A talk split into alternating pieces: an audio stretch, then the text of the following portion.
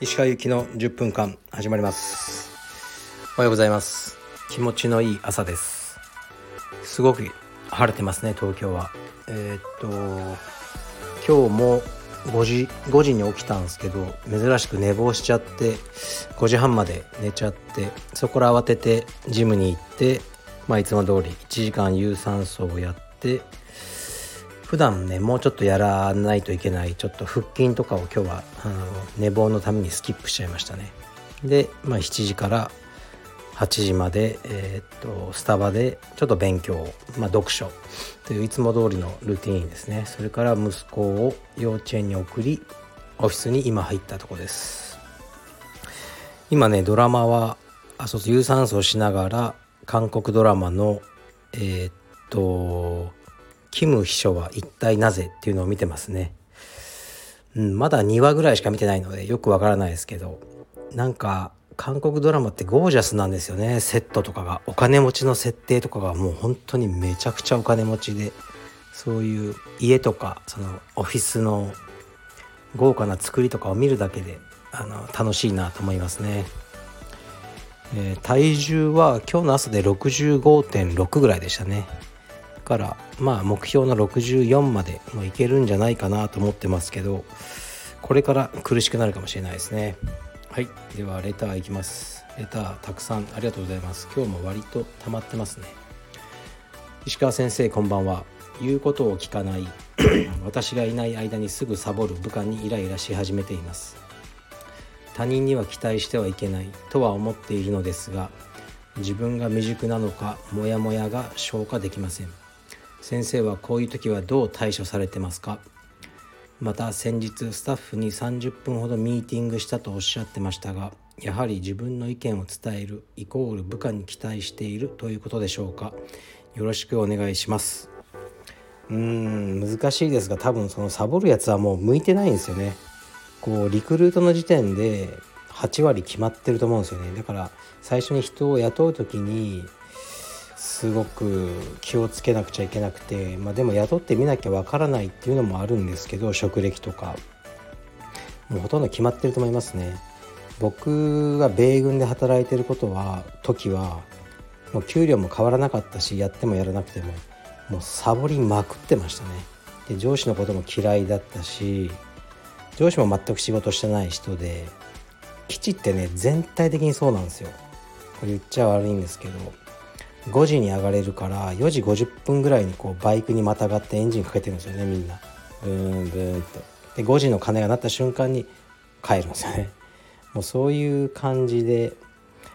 だ僕も基地の仕事もやろうと思えばあったんですけどもうなんかやっても評価もされないし給料も変わらないしうん。っていう感じでしたね。一方ね僕がトレーナーになった施設があるんですけどそこでは最初ほんと時給900円とかあったんですけどすごく真面目にやったんですよ。一つは前も話したけど自分がお世話になった先生の紹介でいただいた仕事だったしその業界であののねあの資格も持ってたのでで頑張ろうと思って。でなんか、ね、率先して掃除とか、ね、いろいろやって。やっぱり1年か2年ぐらいそこでそうやって真面目に働いてたらすごい怖かった上司がいたんですけどでその上司に呼び出されて突然「でなんだ?」って言わあの言ったら あの他のやつは要求ばっかりしてくる時給上げろとか仕事のこととか。でお前だけは何も要求してこない。ただ真面目に仕事してる。だからお前の望みを叶えたいから教えてくれって言ってくれたんですよね。そこで初めて僕待遇の改善を言ってでまあ給料が一気に多分23倍になったっていうことがあるんですよね。まあ職種も変えてもらって。だから多分頑張る理由がなかったら頑張らないんでこう仕事が多分合ってないんでしょうね。うん僕あんまり人が変われるとね思ってないんですよ。それ僕の良くないところかもしれないですけど。人はもう変わらないっていうふうに思っちゃってるんですよねだからここねこのレター主さんの部下はもう多分変わらないですよだから話して仕事変えたらどうだって言う僕だったら言うかもしれないですね。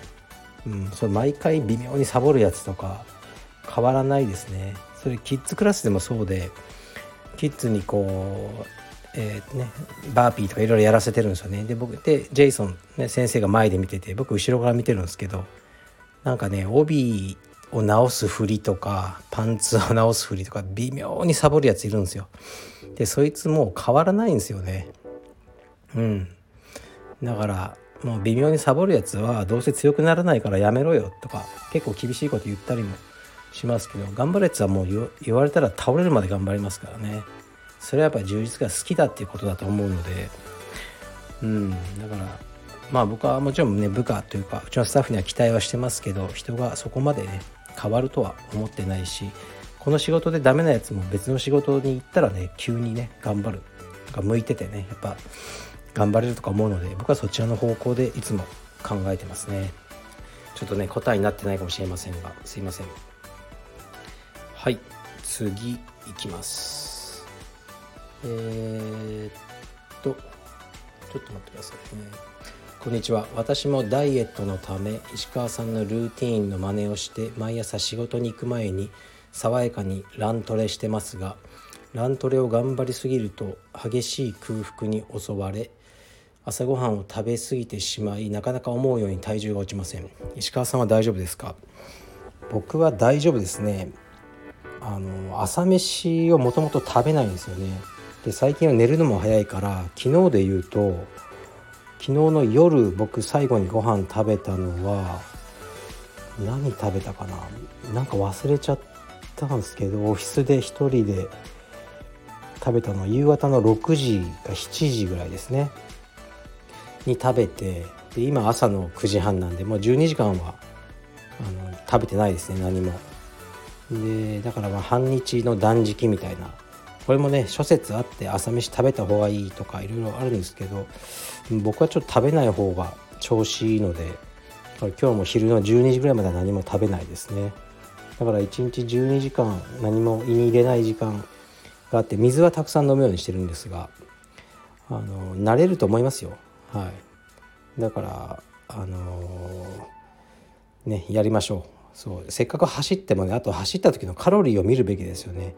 僕も1時間結構必死に有酸素やって700キロカロリーなんですね。でも例えばハンバーガーとコーラとポテトだったらもう1000いくでしょう。うん。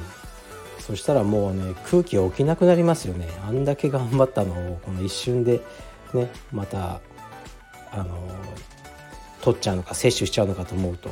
ちょっとカロリーの勉強とかしてみたらいかがでしょうか。次いきます。今日これ最後かな。ちょっと待ってくださいね。時間が今そうですあと2分ぐらい。ちょっと超えちゃうかもしれませんが。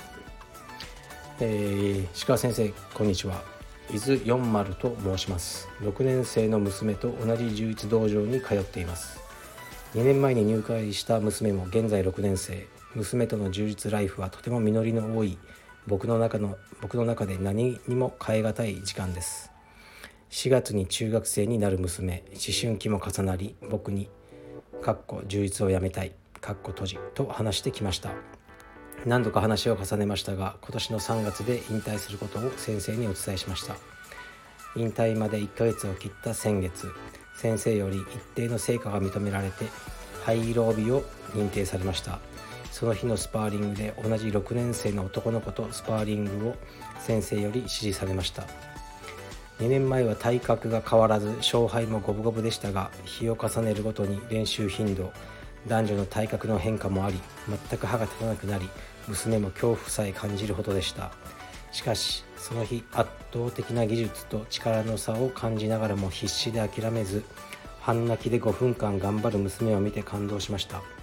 その日の夜妻にその話をしながら恥ずかしながら感情が溢れてしまいました。本当に道場の先生には感謝しかありません。